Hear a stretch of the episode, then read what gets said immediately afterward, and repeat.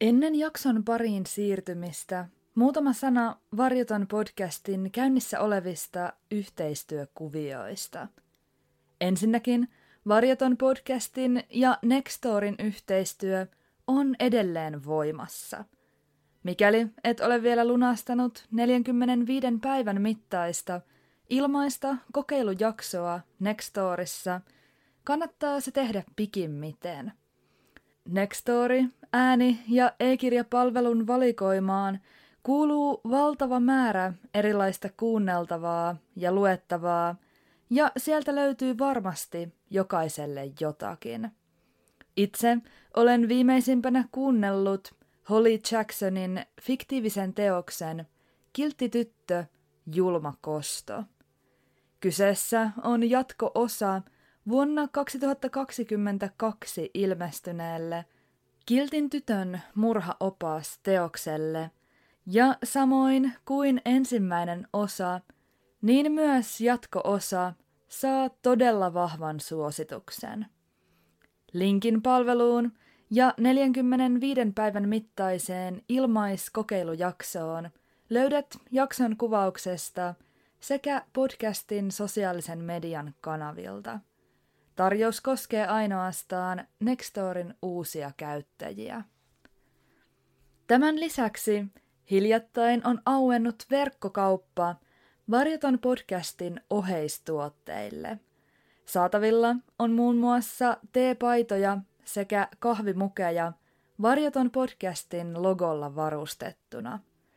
Mikäli haluat tukea minua podcastin tuottajana – ja omistaa näitä kerrassaan upeita tuotteita, vieraile nettiosoitteessa varjoton.fi. Lisätietoa kaupasta löytyy podcastin sosiaalisen median kanavilta. Suuri kiitos jokaiselle tilauksen tehneelle ja tekevälle.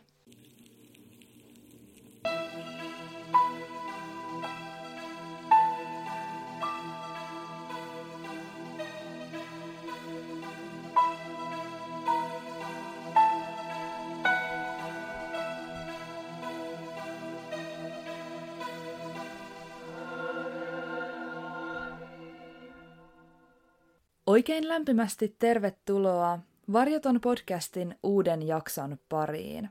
Mahtavaa, että oot löytänyt tänne. Varjoton on podcast, joka käsittelee tosi elämän rikostapauksia sekä erilaisia mysteerejä läheltä ja kaukaa.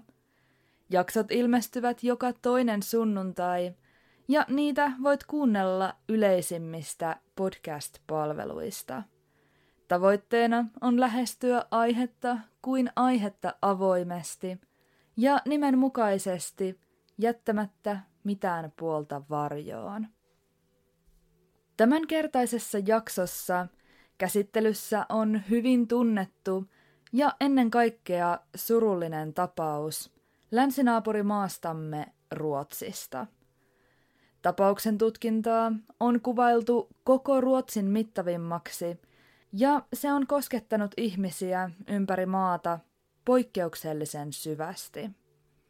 Tässä jaksossa tutustumme Lisa Holmin traagiseen tarinaan ja lohduttomaan kohtaloon.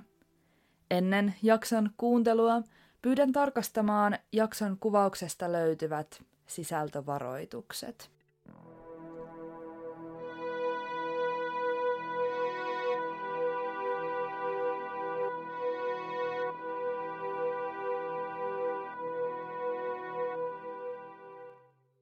Lisa Helena Holm syntyi 17. helmikuuta vuonna 1998 Säterin kunnassa Taalainmaan läänissä Ruotsissa. Joka tapasi Lisan ensi kerran, saattoi pitää häntä ujona, varovaisena ja hiljaisena sivusta seuraajana. Ystäväpiirissä tyttö tunnettiin kuitenkin iloisena – ja huumorin tajuisena kaverina, josta oli mahdotonta olla pitämättä. Hän hurmasi kaikki ympärillään olevat ihmiset vilpittömällä herttaisuudellaan. Jo nuoresta saakka Lisa oli kiinnostunut matkustelusta ja halusi nähdä ja tutkia maailmaa.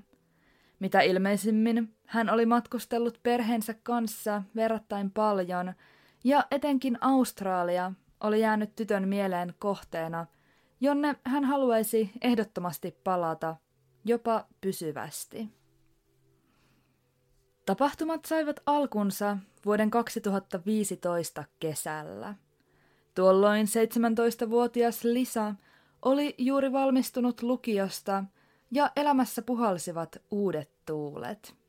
Syksyllä arkkitehdin urasta haaveileva nuori nainen aloittaisi yhteiskuntatieteiden opinnot, mutta sitä ennen hän kuitenkin tahtoi parhaansa mukaan valmistautua itsenäisemmän elämän aloittamiseen.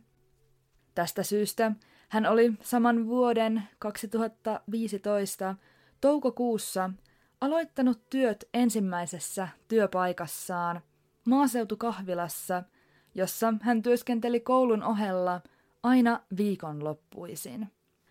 Pääasiassa kassatyöstä ja leivosten esille laittamisesta koostuvia työvuoroja oli tarkoitus jatkaa läpi kesän. Café po Klostret kahvila sijaitsi keskellä maaseutua Bloomberissa, mistä oli matkaa Lisan kotipaikkakunnalle Shövdeen noin 50 kilometriä. Alkuvaiheessa Lisa kulki töihin aina vanhempiensa kyydillä. Perhe tutustui reittiin huolellisesti, käsitykseni mukaan useiden viikkojen ajan yhdessä. Tarkoituksena nimittäin oli, että Lisa alkaisi kulkemaan matkaa itsenäisesti, kun saisi myöhemmin isältään lahjaksi skootterin lukiosta valmistumisen kunniaksi. Sunnuntaina 7. kesäkuuta vuonna 2015 koitti päivä, jona Lisa lähti taittamaan suhteellisen pitkää työmatkaansa ensimmäistä kertaa yksin uudella skootterillaan. Menomatka sujui ongelmitta ja niin ikään tytön työpäivä oli täysin tavallinen. Muiden asiakkaiden joukossa iltapäivä neljän aikaan kahvilalla poikkesivat Lisan vanhemmat, jotka kävivät vaihtamassa muutaman sanan työn touhussa olevan tyttärensä kanssa. Sulkemisaika koitti kello 18, minkä jälkeen Lisa yhdessä kahden työkaverinsa kanssa alkoi laittaa kahvilaa kiinni. He olivat valmiita sulkemistöissä noin 20 minuutin kuluttua, minkä jälkeen kello 18.23 Lisa lähetti isälleen viestin, jossa kertoi lähtevänsä kotia kohti skootterillaan. Vain muutamaa minuuttia myöhemmin Isä vastaanotti puhelun tyttäreltään. Puhelimen toisesta päästä ei kuitenkaan kuulunut juuri mitään. Isä erotti huminan taustalta vaimeasti Lisan iloisen äänen, kun tämä jutteli työkavereilleen. Mies sulki puhelimen, olettaen kyseessä olevan niin sanottu taskupuhelu. Lisan vanhemmat odottivat tytärtään perheen kodissa – Aikaa kuitenkin kului, eikä lisää näkynyt. Vaikka matka oli verrattain pitkä, olisi tytön pitänyt tulla jo kotiin. Lisa oli ensimmäistä kertaa matkassa yksin, mikä lisäsi vanhempien huolta entisestään. Mitä, jos jotakin oli sattunut? Kun kello tuli 20 illalla, eikä Lisasta ollut edelleenkään kuulunut mitään, lähti tytön isä ajamaan tuttua reittiä kohti Bloomberia ja kahvilaa. Matkalla hän tarkkaili pelon sekaisena teiden varsia siltä varalta, että jonkin ojan pohjalla pilkistäisi Lisan hopeansininen skootteri. Mitään ei kuitenkaan näkynyt, ei vastaan ajavaa lisää, eikä merkkejä onnettomuuksista. Perille päästyään Isä helpottui. Kahvilan parkkipaikalla seisoi hänen tyttärensä skootteri. Ei aikaakaan, kun helpotus muuttui kuitenkin takaisin huoleksi.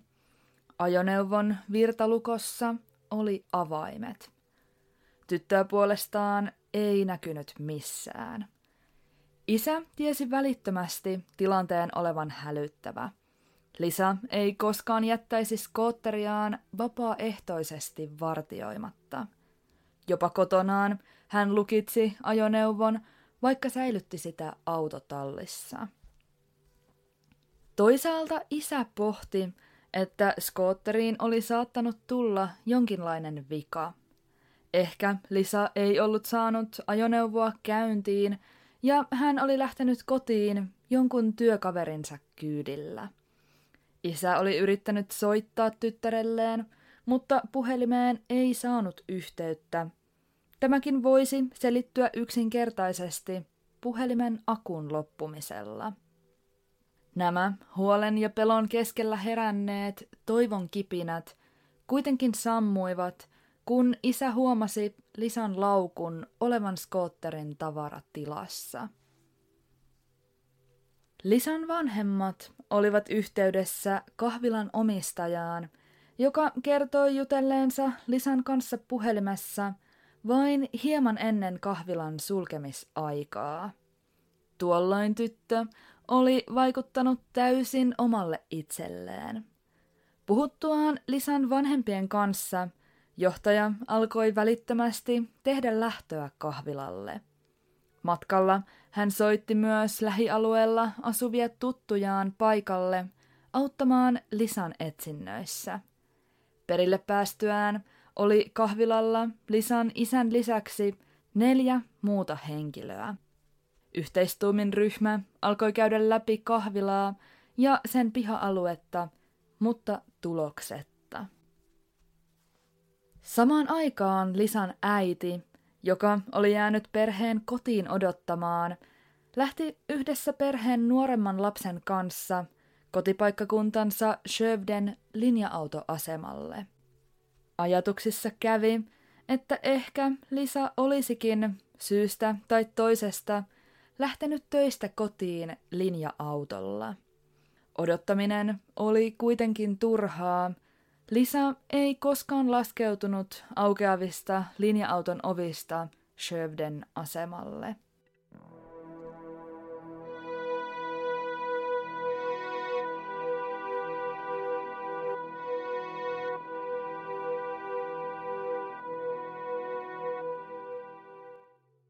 Kello 21.30 Lisan vanhemmat soittivat hätäkeskukseen ja tekivät tyttärestään katoamisilmoituksen. Yleistä tuntuu olevan, että teini-ikäisten katoamiset kuitataan usein herkästi karkaamisella tai muulla vapaaehtoisella toiminnalla. Valitettavan harvoin tilannetta otetaan alkuun kovinkaan vakavasti. Tähän vaikuttaa toki moni asia, pääasiallisesti varmastikin se, että usein juuri tästä onkin kyse.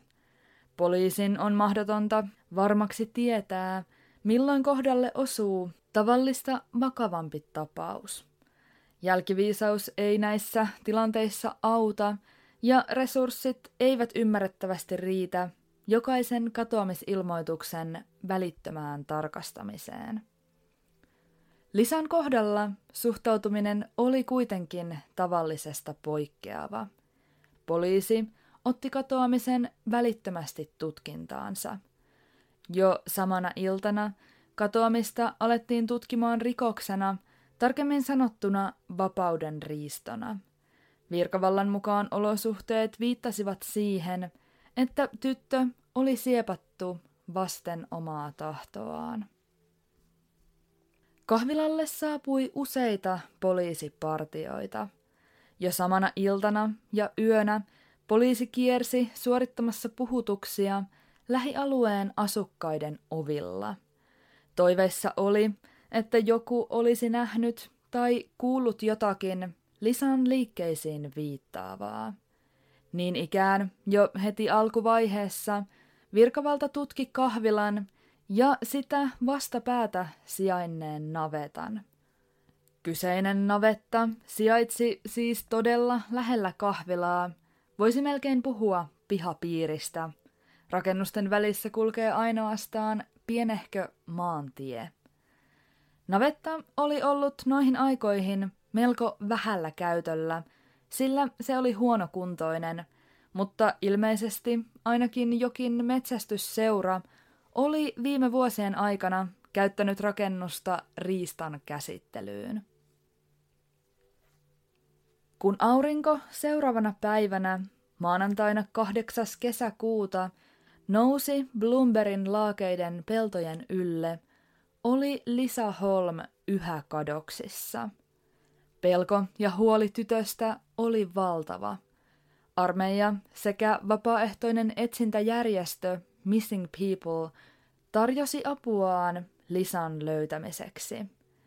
Jo edellä mainitun kahvilan vastapäisen navetan tutkinta jatkui, ja sieltä löydettiin yksi ajohanska, samanlainen, jota Lisa tiettävästi käytti.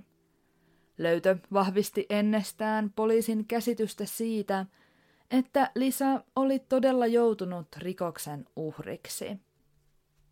Poliisi haastatteli kahvilassa lauantain ja sunnuntain aikana vierailleita asiakkaita ja sai näiden kuulemisten yhteydessä lukuisia vihjeitä katoamisen aikaan alueella liikkuneista henkilöistä. Lisäksi kiinnostuksen kohteena olivat alueella asuvat aikaisemmin rikoksesta tuomitut henkilöt. Seuraavana päivänä, tiistaina kesäkuun 9. päivä, virkavalta ja vapaaehtoiset etsijät tehostivat työskentelyään entisestään. Poliisi myös julkisti Lisan vanhempien pyynnöstä tytön nimen, valokuvan ja tuntomerkit mediassa. Tutkijat pysäyttivät liikennettä katoamispaikan ympäristössä näyttääkseen ohi ajaville Lisan kuvaa siinä toivossa, että jollakin olisi silminnäkiä havaintoja tytöstä. Tämän lisäksi Lisan puhelimen sijaintitietoja pyrittiin selvittämään, mutta käsitykseni mukaan tämä jäi vain yritykseksi. Tiedot eivät paljastaneet mitään uutta, sillä Lisan puhelin oli ollut katoamishetkestä eteenpäin pois päältä. Lisan vanhempia ja ystäviä kuultiin ja heidät kyettiin sulkemaan pois epäiltyjen listalta. Mikään ei viitannut siihen, että jollakulla läheisellä olisi ollut mitään syytä haluta Lisalle pahaa. Katoamispaikan ympäristöstä löydettiin yhä lisää Lisalle kuuluneita tavaroita. Tiistaina iltapäivällä noin kilometrin päästä Lisan työpaikasta löydettiin hänelle kuulunut puhelimen suojakuori. Poliisien jatkaessa tutkimuksiaan löytyi myös muita puhelimen osia, mitä ilmeisimmin ainakin rikkoutunut näyttö. Tämän myötä etsintöjä kohdennettiin puhelimen löytöpaikan ympäristöön. Etsinnät jatkuivat laajoina. Keskiviikkona 10. kesäkuuta alueelta löydettiin jälleen Lisan tavaroita, mopokortti ja kotiavaimet. Saman päivän aikana jo aikaisemmin mainittu apua tarjonnut vapaaehtoisista koostuva järjestö Missing People – sai luvan ottaa osaa etsintöihin. Lisan katoaminen oli vaikuttanut hyvin moneen ruotsalaiseen jopa poikkeuksellisen syvästi. Käsitykseni mukaan järjestöön kuuluneet ihmiset keskeyttivät lomiaan ja ottivat jopa vapaa-päiviä töistään, matkustaakseen pitkiäkin matkoja Bloombergiin auttamaan etsinnöissä. Alueelle saapuikin peräti 900 vapaaehtoista etsijää. Tässä vaiheessa voitiin siis puhua jo hyvin laajamittaisesta tutkinnasta. Paikalla oli satojen vapaaehtoisten lisäksi useita poliisipartioita, ratsupoliisi, jopa 20 koirapartiota sekä matalalla lentävä helikopteri. Ja koska etsijöitä oli niin suuri joukko, oli myös etsintäaluetta mahdollista laajentaa. Varhaisesta aamusta ilta myöhään aluetta haravoivat keltaisiin liiveihin pukeutuneet etsijät, joiden toiveikkuus kadonneen tytön löytymisestä elossa heikkeni hetki hetkeltä. Keskiviikko-iltana eräs Lisan perhetuttu teki löydön, joka on sittemmin aiheuttanut runsaasti keskustelua. Suunnatessaan etsinnöistä kohti kotia, hän päätti poiketa vilkaisemassa jo useaan otteeseen mainittua navettaa. Jostakin syystä poliisin rikospaikkateipit oli ilmeisesti otettu pois navetalta, ja juuri tästä syystä perhetuttu uskaltautui rakennukseen. Poliisi oli toki tutkinut navettaa, mutta jotakin oli jäänyt selvästi huomaamatta. Perhetuttu löysi rakennuksesta korvakorun, jonka voitiin osoittaa kuuluneeksi Lisalle. Se, miksi poliisi ei ollut löytänyt korvakorua, voi tuntua kummalliselle, mutta on selitettävissä. Siinä vaiheessa, kun poliisi oli navettaa tutkinut, heidän pääasiallinen tavoitteensa oli ollut löytää Lisa elossa. Näin ollen näinkin pieni yksityiskohta on helposti saattanut jäädä huomaamatta. Mutta siinä vaiheessa, kun Lisan muita tavaroita oli alkanut löytyä ympäröivältä alueelta, oli etsinnät ollut kohdistettavat toisaalle, poispäin navetasta. Se, miksei poliisi ollut löytänyt korvakorua, ei ole ainoa spekulaatiota herättänyt näkökulma. Paljon on pohdittu sitä, miksi ja miten korvakoru oli ylipäänsä joutunut navettaan. Joissakin yhteyksissä löydön on katsottu viittaavan siihen, että Lisa olisi tietoisesti jättänyt merkkejä itsestään. Ehkä hän tiesi olevansa vaarassa ja jätti jälkeensä vihjeitä, jotka helpottaisivat hänen löytämistään. Tai asiaa voi ajatella toisinpäin. Miksi kukaan rikollinen ottaisi uhrinsa korvakorun pois ja jättäisi sen näkyville, mahdollisesti jopa rikospaikalle? Toki voi olla, että korvakoru on yksinkertaisesti vain pudonnut, mutta vähintäänkin löytö osoitti, että Lisa on hyvin suurella todennäköisyydellä käynyt navetassa. Kysymys kuuluu kuitenkin, miksi ja ennen kaikkea, mihin hän on mennyt tai mihin hänet on viety seuraavaksi.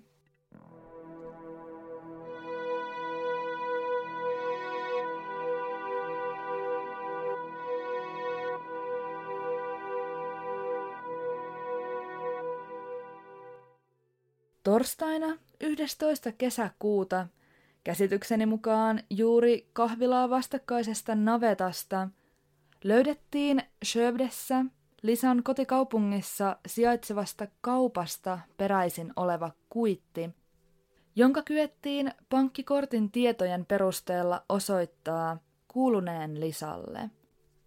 Tässä vaiheessa tutkintaa laajojen etsintöjen ja lukuisten kuulusteluiden lisäksi Useilta ihmisiltä alettiin kerätä DNA-näytteitä.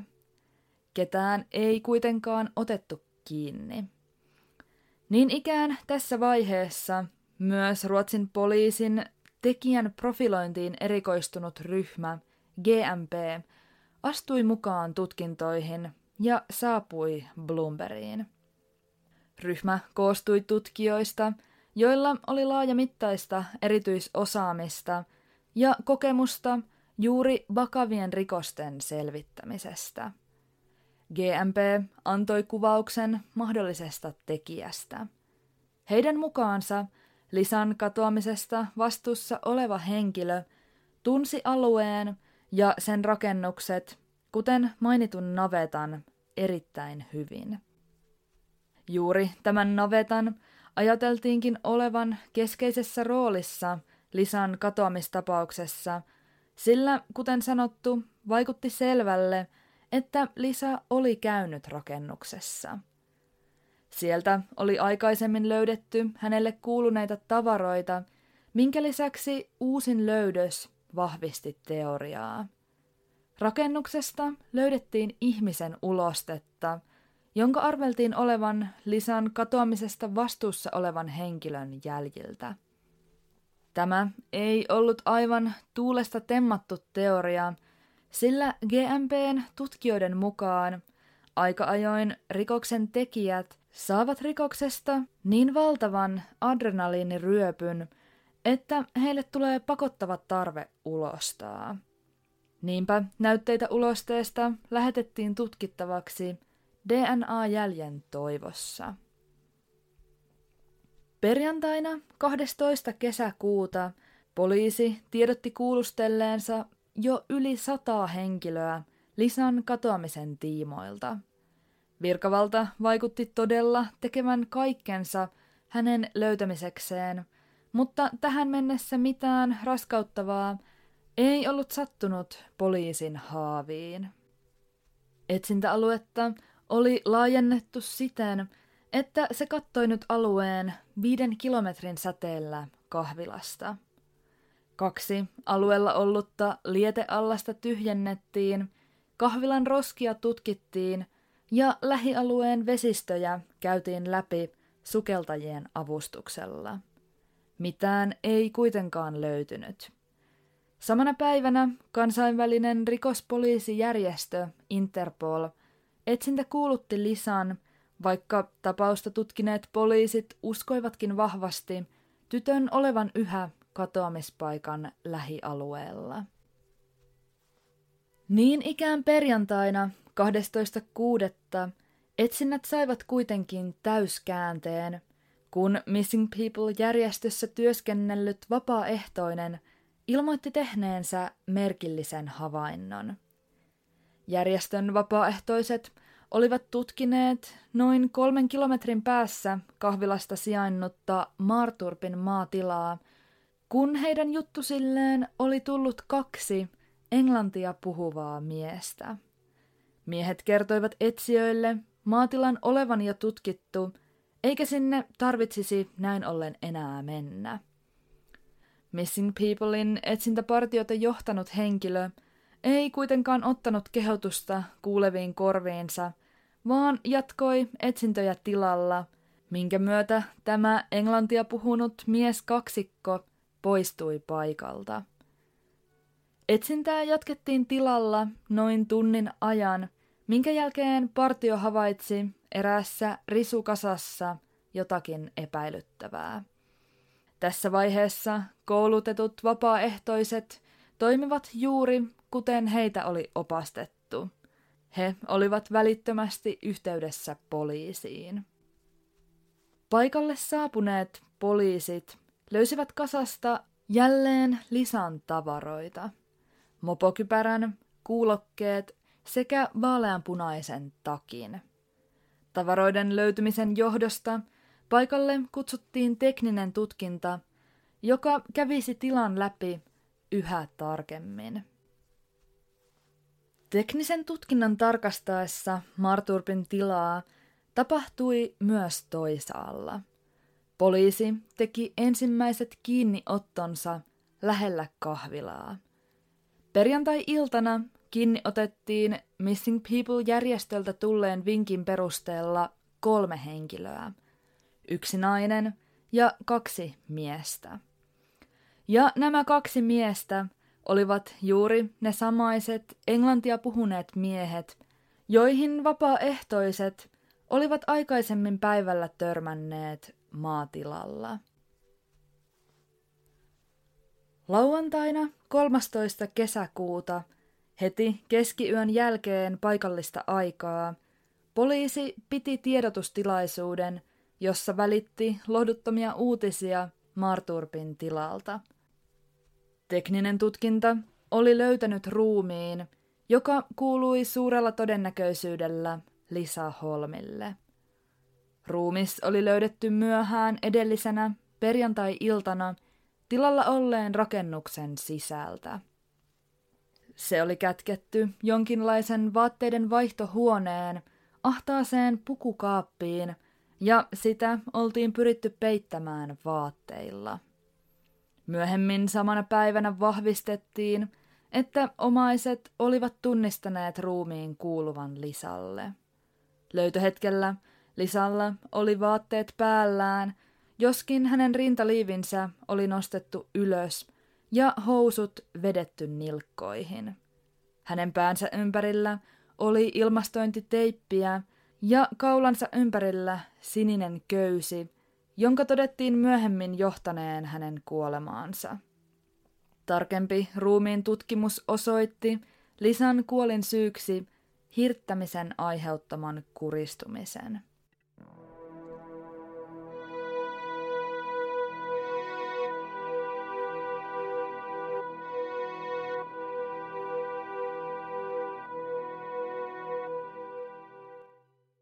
Kiinni otetut miehet, 35-vuotias Nerius Bilevicius sekä tämän 31-vuotias pikkuveli, jonka nimeä ei tunneta julkisuudessa, olivat kotoisin pienestä Krekenaavan kaupungista Liettuasta. Veljekset olivat Ruotsissa rakennusalan sesonkitöissä ja tekivät käsitykseni mukaan satunnaisia korjaustöitä – erinäisissä heille osoitetuissa paikoissa. Tapahtumien aikaan he olivat työskennelleet katon kunnostustöissä siinä samaisessa navetassa, josta Lisan tavaroita löydettiin. Kiinni otettu 34-vuotias nainen oli vanhemman veljen Neriuksen vaimo, joka oli töissä siivoojana samassa kahvilassa – jossa myös Lisa työskenteli. Kolmikko asui vain noin 300 metrin päässä kahvilasta miesten työnantajan omistaman Bloomberin kartanon mailla. Alueen asukkailla ei ollut mitään pahaa sanottavaa kolmikosta. Sen sijaan heitä kuvailtiin täysin tavallisiksi ja mukaviksi naapureiksi. Miesten työnantajan mukaan Veljekset olivat ahkeria ja kaikin puolin kunnollisia työntekijöitä. Ruotsalaislehti haastatteli epäiltyjen miesten omaisia Liettuassa. Kotijoukot, veljesten äiti sekä nuoremman miehen vaimo eivät missään tapauksessa uskoneet miesten syyllisyyteen, vaan kuvailivat heitä kunnon miehiksi. Omaisten mukaan Miehet eivät olleet riitaisia, eivätkä olleet koskaan ottaneet osaa edes pienimpäänkään tappeluun.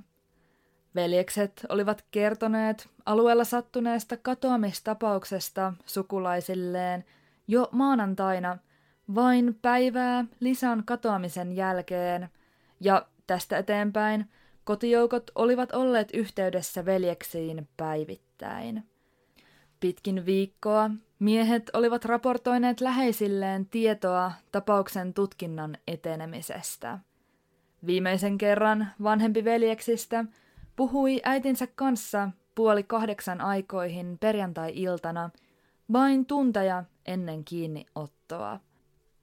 Seuraavana aamuna perheenjäsenet lukivat liettualaiselta uutissivustolta, että ruotsalaisen Lisan murhasta oli pidätetty kaksi liettualaismiestä ja nainen. He arvasivat heti, mistä oli kysymys. Kaikki kolme kiinni otettua vangittiin tiistaina 16. kesäkuuta 2015 todennäköisin syin epäiltyinä. Jokainen heistä kiisti osallisuutensa Lisan kohtaloon. Ennen pitkää nuorempi veli sekä vanhemman veljen vaimo vapautettiin syytteistä. Veljeksistä vanhempi, Nerius, kuitenkin pysyi kiinni otettuna. Kaiken aikaa hän vannoi syyttömyyttään ja väitti, ettei koskaan ollut edes tavannut Lisaa. Katoamispäivän liikkeistään hän kertoi seuraavasti. Omien sanojensa mukaan mies oli nukkunut sunnuntaina pitkään – jopa iltapäivä kahteen saakka, sillä oli edellisenä iltana istunut myöhään tietokoneellaan. Neljän aikoihin iltapäivällä Nerius oli mennyt ennalta sovitulle työkeikalle korjaamaan ikkunaa, mutta oli harmikseen paikan päällä huomannut jättäneensä oikeat työvälineet kotiin. Hän oli hakenut työkalut kotoaan, korjannut ikkunan ja palannut kotiin noin kuuden aikoihin. Tällöin hänen vaimonsa oli pessyt miehen vaatteet, jotka olivat likaantuneet korjaustöiden lomassa. Kahdeksan aikoihin illalla hän oli lähtenyt yhdessä vaimonsa kanssa ostoksille eräälle huoltoasemalle ja viettänyt loppuillan kotonaan vaimonsa kanssa elokuvaa katsellen. Noin kello kolmelta yöllä Nerius oli herännyt, kun poliisi oli koputtanut heidän oveensa kysellen havaintoja alueella kadonneesta tytöstä. Miehen vaimo ja veli vahvistivat tämän kertomuksen paikkaansa pitävyyden. Vaikka Neriuksen veli ja vaimo ensi alkuun antoivatkin miehelle alibin, saatiin heistä irti myös toisenlainen tarina. Neriuksen vaimo pysyi tosin kaiken aikaa kannassaan, mutta poliisien osoitettua todisteet miestä vastaan kertoi Neriuksen veli päivän tapahtumista aikaisempaa poikkeavalla tavalla. Veljen mukaan Nerius palasi kotiin tosiasiassa vasta kello 19.30, ei kello 18, niin kuin oli aikaisemmin väittänyt. Näin ollen Neriuksella ei ollut enää alibia ajalle, jolloin kahvila meni kiinni ja Lisa katosi. Palatessaan kotiin mies oli ollut veljen mukaan hermostuneen oloinen ja vaatinut, että hänen likaiset housunsa pestäisiin. Lisan katoamisen jälkeen myös Neriuksen käytös oli muuttunut merkittävästi. Mies oli ollut vetäytyvä ja kärsinyt muun muassa unettomuudesta. Kun poliisi keräsi lähialueen asukkailta DNA-näytteitä, oli Nerius vannottanut veljään uskottelemaan poliisille, että oli Lisan katoamispäivänä palannut kotiin jo kello kuuden aikaan. Häntä nimittäin saatettaisiin epäillä vain siksi, että hän oli ulkomaalainen. Tässä samassa yhteydessä Neriuksen veli totesi poliisille, mikäli Nerius on syyllinen Lisan kohtaloon, hän ei ole enää veljeni. Oikeudenkäynti Neriusta vastaan sai alkunsa 28. lokakuuta vuonna 2015. Syyttäjän teorian mukaan Lisa murhattiin katoamispäivänään 7. kesäkuuta kahvilaa vastapäisessä navetassa, minkä jälkeen hänen ruumiinsa kuljetettiin maatilalle, josta se muutamaa päivää myöhemmin löydettiin. Syyttäjä uskoi Neriuksen hirttäneen Lisan navetassa olevaan putkeen, josta löydettiin miehen verta sekä Lisan hiuksia. Putkessa olleet jäljet vahvistivat tätä teoriaa. Putki oli muutoin silminnähden pölyinen, lukuun ottamatta yhtä noin kahden senttimetrin levyistä kohtaa, johon köyden voisi olettaa olleen kiinnitetty. Syyttäjän teoriaa tuki todistajan lausunnot, joiden mukaan Neriuksen hopean värisen Volkswagenin on havaittu liikkuneen kahvilan ja Marturpin tilan välillä Lisan katoamispäivänä kello 19-19.30 välisenä aikana. Raskauttavin todiste Neriusta vastaan oli kuitenkin hänen DNAnsa, jota löydettiin Lisan vaatteista sekä tytön kaulan ympärille kiristetystä köydestä. Palasia tuosta sinisestä köydestä löytyi niin ikään navetasta, ja myös näissä köyden pätkissä oli jälkiä miehen DNAsta.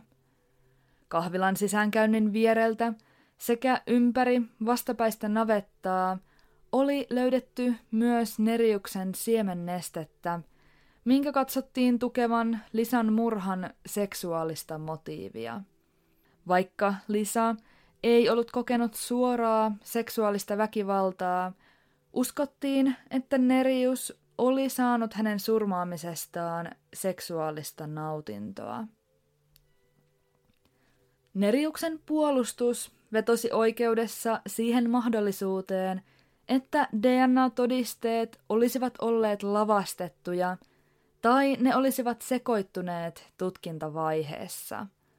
Vaihtoehtoisesti puolustus osoitti syyttävällä sormella Neriuksen veljeä. Kuten siis havaita saattaa, puolustuksen argumentit olivat todisteiden rinnalla melko huteria. Mutta vaikka todisteet Neriusta vastaan vaikuttivat pitäviltä, kysymyksiä jäi edelleen auki.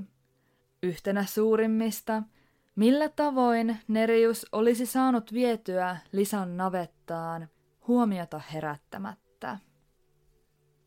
Erään todistajan mukaan Lisan katoamista edeltävänä päivänä, lauantaina, oli tapahtunut jotakin merkillistä – Nainen oli ollut lenkkeilemässä alueella, kun hänet oli pysäyttänyt huonoa englantia puhunut mies, joka tiedusteli reittiohjeita. Nainen oli kaivanut esiin puhelimensa näyttääkseen reitin karttasovelluksestaan. Mies ei kuitenkaan ollut tyytyväinen, vaan pyysi naista tulemaan hänen autoonsa näyttämään reitin paperikartalta. Naiselle oli tullut tilanteesta omituinen olo, eikä hän suostunut enää tähän pyyntöön. Hän osoitti sormellaan oikean suunnan ja poistui pikaisesti paikalta. Myöhemmin nainen tunnisti hänet pysäyttäneen miehen Neriukseksi. Tämän myötä syyttäjä uskoikin, että Nerius olisi saattanut käyttää lisään samankaltaista taktiikkaa. Eräs hyvin erikoinen yksityiskohta on toinen DNA-jälki, joka tutkinnassa löydettiin. Nimittäin Lisan alushousuista kyettiin erottelemaan Neriuksen vaimon DNAta.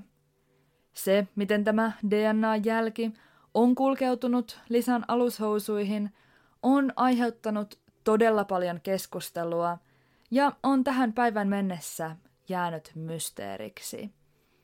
Oliko vaimo jollakin tavoin osallisena tapahtumiin? Onko tässä syy, miksi hän pyrki suojelemaan miestään niin tarkoin? Suojeliko hän samalla itseään? Vai oliko DNA vain kulkeutunut Lisan vaatteisiin Neriuksen kautta? Vaikea sanoa. Joka tapauksessa Oikeudessa tämä merkillinen yksityiskohta sivuutettiin. 17. marraskuuta Nerius Bilevisus tuomittiin elinkautiseen vankeusrangaistukseen Lisa Holmin murhasta. Kaiken aikaa syyttömyyttään vannonut mies valitti tuomiostaan hovioikeuteen, joka kuitenkin piti elinkautisen voimassa – Vuonna 2017 Nerius siirrettiin kärsimään tuomiotaan kotimaahansa Liettuaan. Hän oli pyytänyt siirtoa itse, sillä ruotsalaisvankilassa toiset vangit olivat kohdistaneet häneen fyysistä väkivaltaa. Käsitykseni mukaan erään kerran vankilan työpajassa toinen vanki heitti miehen kasvoille kuumaa teevettä – minkä myötä Nerius siirrettiin hetkellisesti sairaalahoitoon. Tapahtumat eivät kuitenkaan pääty tähän. 3. elokuuta vuonna 2022 lehtien otsikot täyttyivät jälleen Lisa Holmin nimestä. 17-vuotiaan nuoren naisen murhasta tuomittu Nerius Bilevisus oli puukotettu kuoliaaksi liettualaisessa vankilassa. Toinen vanki oli hyökännyt miehen kimppuun itse tekemällään veitsellä, ja Nerius oli menehtynyt saaminsa vammoihin myöhemmin sairaalassa. Uutinen aiheutti monenlaisia reaktioita. Joku saattoi olla tyytyväinen, Toinen ajatella kohtalon olevan miehelle liian helppo. Kolmas uskoi tapaukseen liittyvän vielä jotakin muuta. Jotakin, mikä oli jäänyt tutkintavaiheessa huomaamatta. Jotakin, minkä takia Nerius tuli saada hiljaiseksi. Toteutuiko oikeus, sitä voi pohtia monellakin eri tasolla.